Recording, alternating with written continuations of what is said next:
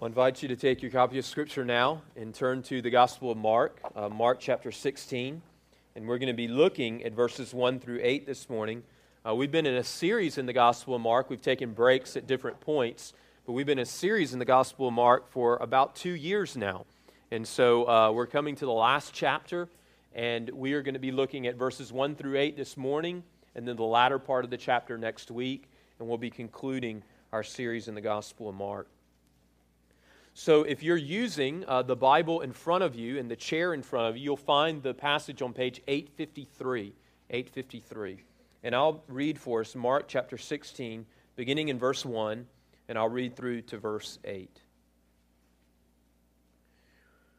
When the Sabbath was past, Mary Magdalene and Mary, the mother of James and Salome, bought spices so that they might go and anoint him. And very early on the first day of the week, when the sun had risen, they went to the tomb. And they were saying to one another, Who will roll away the stone for us from the entrance of the tomb? And looking up, they saw that the stone had been rolled back. It was very large. And entering the tomb, they saw a young man sitting on the right side, dressed in a white robe, and they were alarmed. And he said to them, Do not be alarmed. You seek Jesus of Nazareth, who was crucified. He has risen. He is not here See the place where they laid him. But go, tell his disciples and Peter that he is going before you to Galilee. There you will see him, just as he told you. And they went out and fled from the tomb, for trembling and astonishment had seized them. And they said nothing to anyone, for they were afraid. Amen. Let's go to the Lord together in prayer. God, we thank you for your word. We pray that you would help us now in these moments to preach your word faithfully, to hear it clearly and with discernment. And Lord, we pray that you would speak to us by your Spirit through your word. We pray, Father, that you would impress upon us the significance of the resurrection. And Lord, we pray as a result we would be filled with hope, we would be renewed, that we would walk in the glory and the power of the resurrection. And it's through Jesus Christ our Lord we pray. Amen. Well, I was at Home Depot yesterday and uh, saw that they already have the Christmas trees out. And uh, some people actually in my neighborhood have, act- have started to put Christmas lights out and have Christmas trees in their yard. Maybe some of you have done that. Seems a bit early to me. Uh, but it does remind us that it's not too far off that we will be specifically focusing on and remembering the birth of Jesus. In our study in the Gospel of Mark over the last several weeks and even months, we've been focusing on the death of Jesus. And we talked about his relational sufferings and physical sufferings as he suffered physically on the cross, but also relationally as he was abandoned, rejected by God and by man. But we understand that we can be amazed at the incarnation, at Jesus, the Word becoming flesh and being born as a baby. We can marvel at the death of Jesus and how he suffered and paid the penalty for sin. But without the resurrection of Jesus, all of it is meaningless and our faith is in vain. We read it this morning in 1 Corinthians chapter 15 verses 13 and 14 where Paul writes, "But if there is no resurrection of the dead, then not even Christ has been raised. And if Christ has not been raised, then our preaching is in vain and your faith is in vain. And so our Christian faith hangs on the resurrection of Jesus Christ. And given the significance of the resurrection, I want us to consider two points this morning from our text. First, we'll consider the resurrection of Jesus. And then, secondly, we'll consider two responses to the resurrection of Jesus. So let's jump in now and consider the resurrection of Jesus. And in so doing, I want us to look here at the narrative and just kind of walk through and see simply what is the passage saying. You see there in verses 1 through 2, uh, we are introduced to three women Mary Magdalene, Mary, and Salome. They are approaching the tomb and with the particular purpose of anointing Jesus' body. We remember that Jesus, we uh, looked at this back in chapter 15. Jesus was crucified, he died, he was buried, but the burial was hurried because the crucifixion had taken place that Friday between 9 and 3 o'clock. The Sabbath was to begin at 6 o'clock. We're told that when Jesus died, it was evening after he had died, and so there was some rush to get his body prepared and buried because, according to Jewish law and custom, the Sabbath would have been defiled had he been left hanging on the cross. In John's account of what took place in John chapter 19, verse 39, he tells us that Joseph, who owned the tomb, as well as Nicodemus, who had earlier come to Jesus in the night and asked him about spiritual matters, that Joseph and Nicodemus worked together to anoint Jesus' body for burial and to prepare it for the tomb. But it seems that the preparations, because they were hurried, were not complete. And so now the women come in this act of love and this act of devotion to complete those preparations and to anoint his body for burial. In verses 3 and 4, we see that in approaching the tomb, the women are concerned about the stone because it's very large. They don't know how they're going to move it, but to their surprise, in verse 4, the stone had been rolled back. Then in verse 7, we're introduced to this mysterious young man. That's the way Mark identifies him as a young man. Matthew actually identifies him as an angel. And Mark says that he is dressed in a white robe. This young man tells the women in verse 6 that Jesus has risen. And then in verse 7, instructs the women to inform the disciples. And then we see in verse 8 that the women flee. With the news that they've been given, the women flee in amazement and in fear. Now, what I want us to see here initially is the importance of the historical resurrection of Jesus Uh, that we can consider, and oftentimes we do as we come to different passages that talk about the theological implications of the resurrection. We can unpack those and talk about those, but in particular, as we come to a narrative account of the resurrection here, I think it's worth our attention to just spend some time thinking about the historical reality of the resurrection. You remember a few weeks ago, as we considered the burial of Jesus, Mark was very intentional to point out that Jesus' death was a physical death, that he literally died. And we looked at that in the text as Mark is careful to emphasize that point. And here, as we come to the account of the resurrection, we see as well that Mark is very intentional to point out that Jesus' death was a literal, or Jesus' resurrection, I'm sorry, was a literal physical, bodily resurrection. Now, there's a number of things that Mark provides for us here, a number of events and details that aid us in combating modern day attempts to deny the resurrection of Jesus. There's a number of alternate theories that have been proposed. One theory that has been proposed is that the early Christians forgot where the tomb was. So, the idea is that the early Christians believed in the resurrection of Jesus, but the reason they believed in the resurrection of Jesus was because they forgot where Jesus' tomb was. They did, in fact, go to a tomb, they found the tomb empty, but it wasn't Jesus' tomb.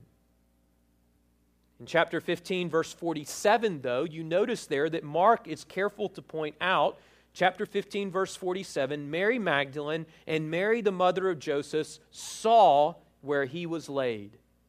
And then in chapter 16, verse 1, those women, along with an, another woman, are mentioned going to that specific tomb to see that he has been raised. So, Mark is very intentional to point out that these women, and if you go back earlier in the account, you see this as well, these women witnessed Jesus' death. They witnessed where he was actually buried and saw the tomb, and then they returned to that tomb and gave account of his resurrection. Those who would propose this theory would also have us to believe that not only these women forgot where the tomb was, but that Rome forgot where the tomb was. And that's highly unlikely given the fact that Matthew tells us that Rome placed guards at the tomb to watch over it. They would also have us to believe that the religious leaders forgot where the tomb was. Some have stated that for Rome and for the religious leaders and for Jesus' followers and even Jesus' mother, to forget where Jesus was laid, was buried, would be like us Americans forgetting where John F. Kennedy has been buried. You know, we would take the approach, well, you know, remember that guy, he was president back in the 60s. He died, he was assassinated, he's buried somewhere, but we don't really know. Well, that's so improbable, it's preposterous, right? And such, I think, is this theory regarding the resurrection of Jesus. The second theory that's proposed regarding the resurrection of Jesus is the swoon theory. We talked about this um, a couple of weeks ago when we talked about the burial of Jesus, but I think given our passage, it's helpful to uh, consider this again. Uh, the swoon theory says that Jesus did not actually die on the cross, but Jesus, because of the physical extreme punishment that he was experiencing, that he fainted or he swooned. And then his body, they believed he was dead, but he wasn't really dead. He just fainted. They took his body, they laid it in the tomb, and laying in the coolness of the tomb, his body was revived. Now, you notice there, though, in chapter 16, verse 3, we are told about the, the women's concern and, there, and they were saying to one another, Who will roll away the stone for us from the entrance of the tomb? And then we are told in verse 4 that the stone was very large, or it could be translated greatly large. And so these women are approaching the tomb and they are coming to the conclusion that there is no way that all three of them could move the stone themselves because it is so large. And so they are hoping that someone might give them help. Now, those who propose this theory, the swoon theory, would have us to believe that the same man who had just been beaten to the point of death, had had nails pierced through his hands and his feet, had had a, a spear pierced into his side, and had hung on a cross for six hours, now, because of the coolness of the tomb, is revived and finds the strength to remove this large stone and to overcome two Roman guards with his bare hands. Highly improbable, I think. I would have to say that it takes more faith to believe in the swoon theory than it does to believe in the resurrection. A third alternate theory that is proposed is that the resurrection of Jesus Christ was not an historical event, but actually it was a myth. That the resurrection of Jesus is a myth or a legend that didn't happen, but it just is a story that developed over time. But I want you to notice here in our text that Mark is very clear to present this account to us and to communicate it in such a way as to say that he is intending to communicate an historical event, not a myth or not a legend. So notice his emphasis upon eyewitnesses. And we see this in the other gospel accounts as well. Notice in verse 4, he says, They, speaking of the women, saw that the stone had been rolled away. Or verse 5, they saw a young man sitting on the right side. And then in verse 6, see, the angel says, the place where they laid him. Verse 7, there you will see him just as he told you. Do you see over and over again this emphasis on eyewitness accounts? That this is not just made up, this is not just invented, but Mark would have us know that they saw it that it happened in history and it was verified by eyewitness accounts. Not only that, but we also notice in our text that the uh, particular witnesses that Mark highlights. Do you see that as well? The specific uh, witnesses that Mark highlights are the women back in verse 1, and that is significant. Let's turn to that just for a moment. You see there in verse 1, we're told that Mary Magdalene was there. This is a woman out of whom Jesus had cast seven demons. Mary, the mother of James, was there. This is probably the mother of Jesus. And then Salome, uh, the wife of Zebedee and mother of James and John, who were two of Jesus' disciples. Now, Mark is careful to point out back in chapter 15, verse 40, that they witnessed the death of Jesus. So, as he records the death of Jesus, he specifically states that these women were present. Then in chapter 15, verse 47, we just saw that he points out that they witnessed where he was buried. They saw the tomb in which he was laid. And now in chapter 16, verse 1, he identifies these women as the first witnesses to the resurrection of Jesus. Now, why is that significant? Well, in the Jewish mindset, the testimony of women was not accepted in public court.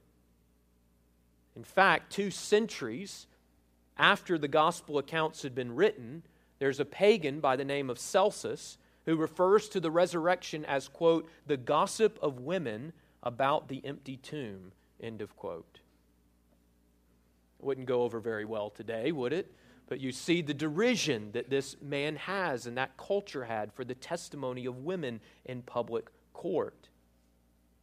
Now, at first, this seems like a problem to the validity of the resurrection in the gospel accounts. I mean, initially you would say, well, how are the apostles, how is the early church going to convince people and persuade people that Jesus has been raised from the dead if their primary witnesses are de facto considered incredible, uh, uncredible? But it seems at first to be a problem, but rather upon further reflection, it serves to validate the authenticity of the gospel accounts. You see, if the gospels, if the gospel writers were trying to take a fictitious account, a legend, a myth, and, and persuade people that it was in fact true, they would have never based the whole thing on the testimony of three women. But what we find is that in all the gospel accounts, the primary first witnesses to the empty tomb are the women. Mark would have us to know that this happened in history. And the reason they record that the first witnesses were women is because they're not making up a story. They're not making up a legend or a myth. They're just recording history as it happened. The resurrection of Jesus Christ is an historical, literal, physical reality. And listen, that means that when we speak of the resurrection of Jesus Christ, we're not just simply saying that the spirit of Jesus or the influence of Jesus lives on. Sometimes you'll talk to people about the resurrection of Jesus, and they may claim, Yes, I believe in the resurrection of Jesus. I believe that his teachings and his influence and his moral uh, power and persuasion lives on in people today. Kind of like Gandhi lives on in his followers, or Martin Luther King Jr. lives on in many people's fight for social justice. Listen, we claim that that is true. Yes, Jesus' influence lives on in people today and lives on in his followers today. Yes, that is absolutely true. But when we speak of the resurrection of Jesus Christ and when the Bible speaks of the resurrection of Jesus Christ, we are claiming far more. We are claiming that he was literally, physically, bodily raised, that his body was in the tomb and now it is not. That Jesus, his person, along with his physical body, was raised, just as the angel says in verse 6 He is not here. See the place where they laid him. And listen, this is the basis for our own Christian hope. Uh, this informs the way we think about our hope as Christians. So, when we speak of the resurrection of believers who are united with Christ in faith, we are not simply saying that our influence will live on in our children or our influence will live on in the people that we make an impact in their lives. We do believe that. We hope that would be the case. But we are saying far more than that. We are saying that our beings, our persons will live on. And even more than that, not only just our spirits and our souls, but our physical bodies will be raised. And they will be imperishable and incorruptible and eternal, just as Jesus' body is. So here we see in Mark chapter 16 an historical account of the resurrection of Jesus Christ. Now, given that, I want us to consider two responses to the resurrection of Jesus. And there are a number of things we could say here. There's a lot of there's a lot of implications to the resurrection. There's a lot of appropriate responses to the resurrection. But I want us to consider two that we find specifically here in our text this morning. One, the first response is we should respond to the resurrection by trusting Jesus. By trusting Jesus. Look there in verse 7 and we read these words but go, tell his disciples and Peter that he is going before you to Galilee.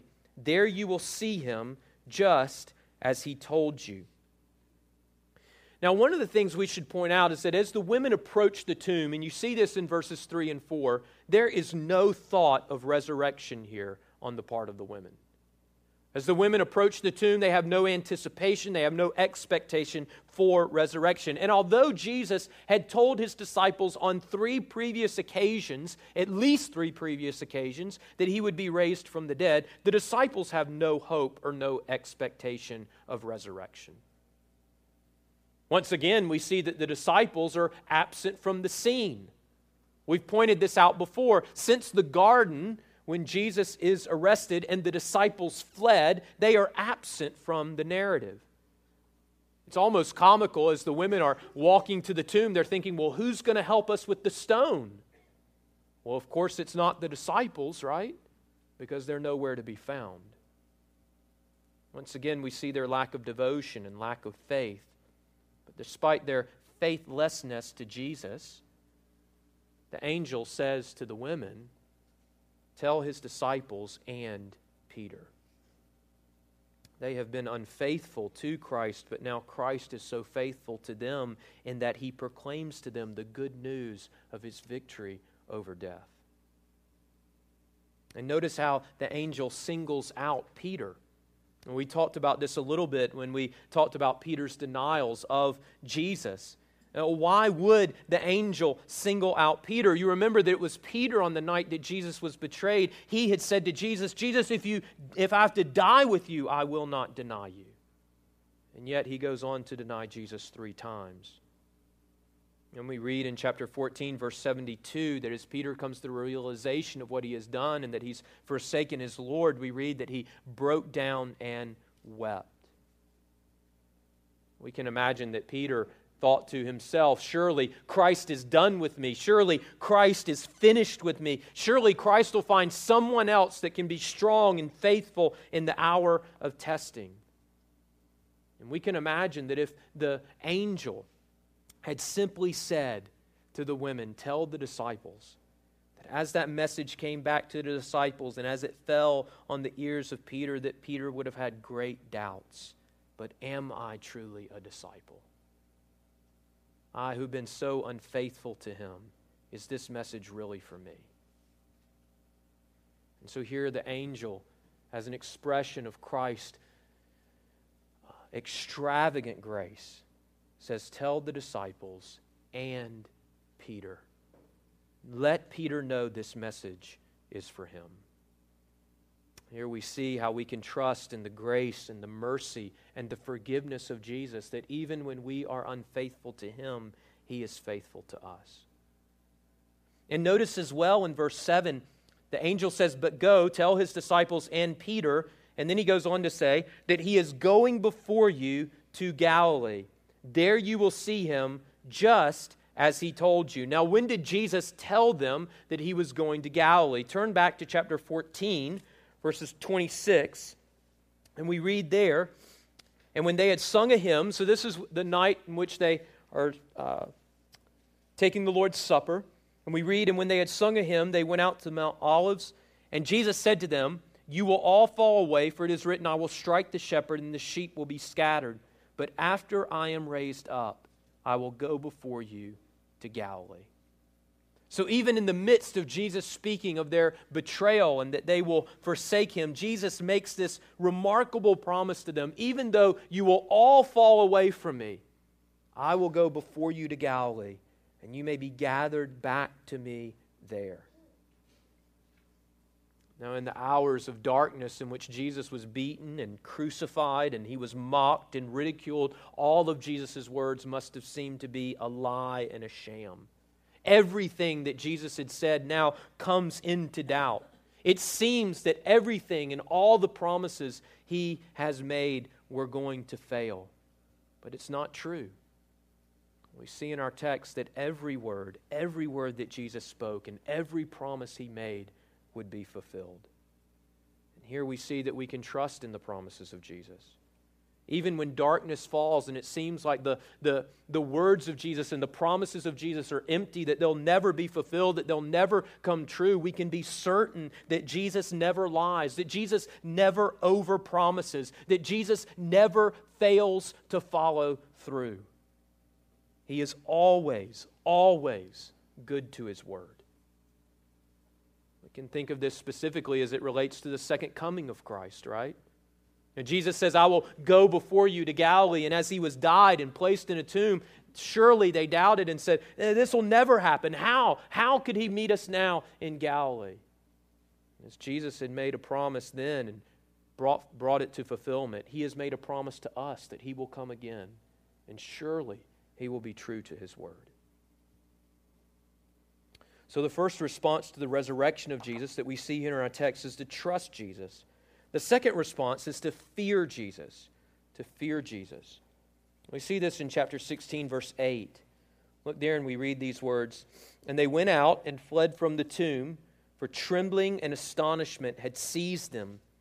And they said nothing to anyone, for they were afraid. Now, really, the response of the women is even recorded uh, farther up in the passage. So if you go actually to verse 5, we see something of their response to the resurrection there. In verse 5, we read, They were alarmed. This is when they come and they see that the stone has been rolled away. And then in verse 6, the angel actually has to tell them, Do not be alarmed. And then in verse 8, we read, as I just read for us, they fled for trembling and astonishment had seized them, and they were afraid. Now, one of the things we should note as we're coming to the end of the Gospel of Mark is that this is a common response to Jesus in Mark's Gospel the response of fear. So, back in chapter 4, verse 41, remember that Jesus and his disciples find themselves in a storm, and the disciples fear for their lives. And Jesus stands up and essentially speaks two words Peace, be still. And Mark tells us that great fear those are the words he used. Great fear came upon the disciples, and they said, Who is this that even the wind and the sea obey him? And then in chapter 5, verse 15, Jesus encounters this man who is possessed by demons. And Jesus speaks authoritatively into his life and frees him from the demonic oppression. And now this man is sitting in his right mind, and he's been restored by the power and the grace of Jesus. And Mark records for us that the people who witnessed that account, as they come around and they see this man in his right mind, they were afraid. And then we come to chapter 5, verse 33. And there's the woman who has the issue with, with blood. And so she's uh, there with Jesus, and Jesus is in the midst of the crowd, and Jesus is moving through this crowd, and she thinks to herself, if I just touch his garment, then I'll be healed. In an act of faith, she moves towards Jesus and she reaches out and touches his garment, and immediately she is healed. Jesus says, he, he senses what has happened, and Jesus says, Who touched me? And Mark records for us that she came in fear and trembling and fell down before him. And in chapter 6, verses 50 and 51, we're told there that the disciples are out on the water and there's a storm, and Jesus comes out and he's walking on the water towards his disciples. And he says to his disciples, Take heart, it is I, do not be afraid. And then in chapter 9, verses 4 through 6, Mark records for us the transfiguration of Jesus as Jesus goes up on the mountain and he's transfigured in the inner circle of his disciples, he invites to come up on the mountain with him and they see Jesus in all his glory and Moses and Elijah are there with him and Mark records for us that they were terrified. We see this over and over again in the Gospel of Mark that an appropriate response to Jesus is fear. If you remember, we hadn't talked about this for a while, but if you remember, the Gospel of Mark is structured in two big sections, okay? It divides into two big sections. So in the first eight chapters, Jesus is presented to us as the kingly Messiah who holds all power and all authority. It's in the first eight chapters that we especially see him healing the sick and raising the dead and uh, doing miraculous works. And then there's something that switches in chapter 8. Jesus makes the prediction of his coming death. And in chapters 8 through 16, he's presented to us as the suffering servant who will give his life as a ransom for many. We've been spending some weeks and months now focusing on the reality that Jesus is the suffering servant as we've been considering his trial before the Sanhedrin, his trial before Rome, as he's been beaten and mocked and crucified like a common criminal. And at this point in Mark's gospel, one could get the wrong point or the wrong idea.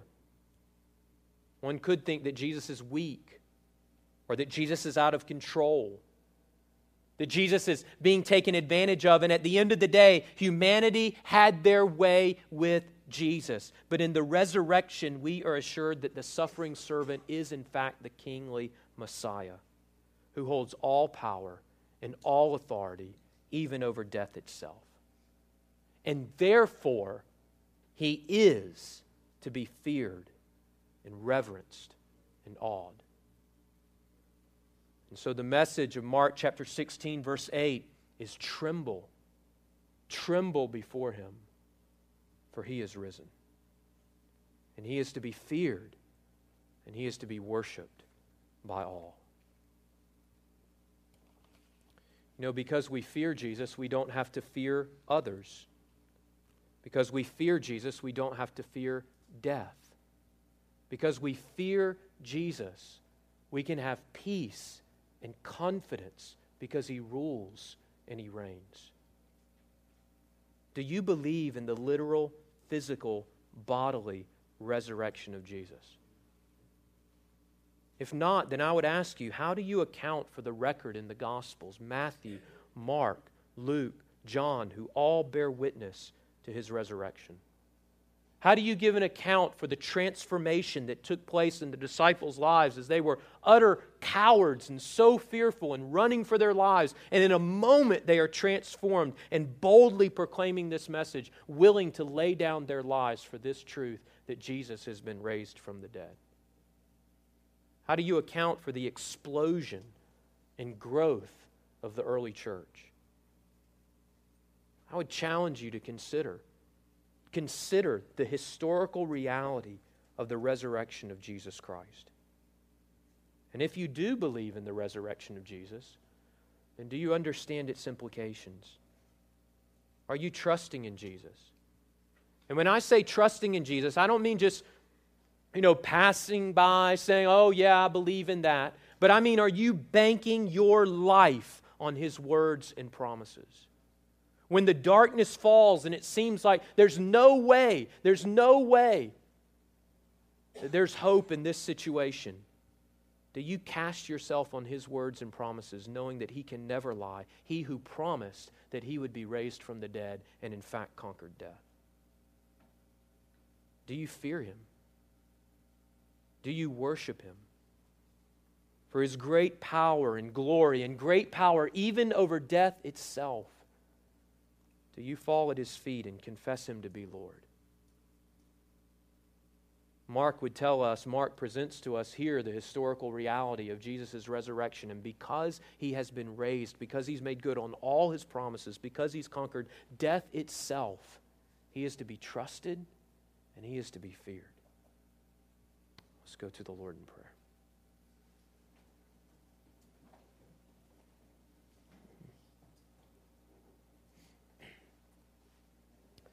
Father, I pray for those who are here this morning who might doubt and struggle with doubting the resurrection of Jesus Christ. Lord, I pray that by your grace you would persuade and convince and Lord, I pray that you would help us to rest in the historical reality that Jesus Christ has been raised from the dead. We thank you, Lord, for the testimony, the clear testimony that your word gives over and over and over again to the resurrection of Jesus. And then, Father, I pray for each one of us that we would encounter Christ the resurrected Christ, and that we would, in fact, trust Him. Trust Him with all that we are, and that we would fear Him. Fear Him, and that we would worship Him and trust Him, that we would not be afraid of others. We would not be afraid of circumstances, events, even death itself, but that we would trust in the glory and the power of Jesus above all other things. Lord, we thank you and praise you that you have conquered death through your Son. May we live in that victory. And it's through Jesus Christ our Lord we pray. Amen.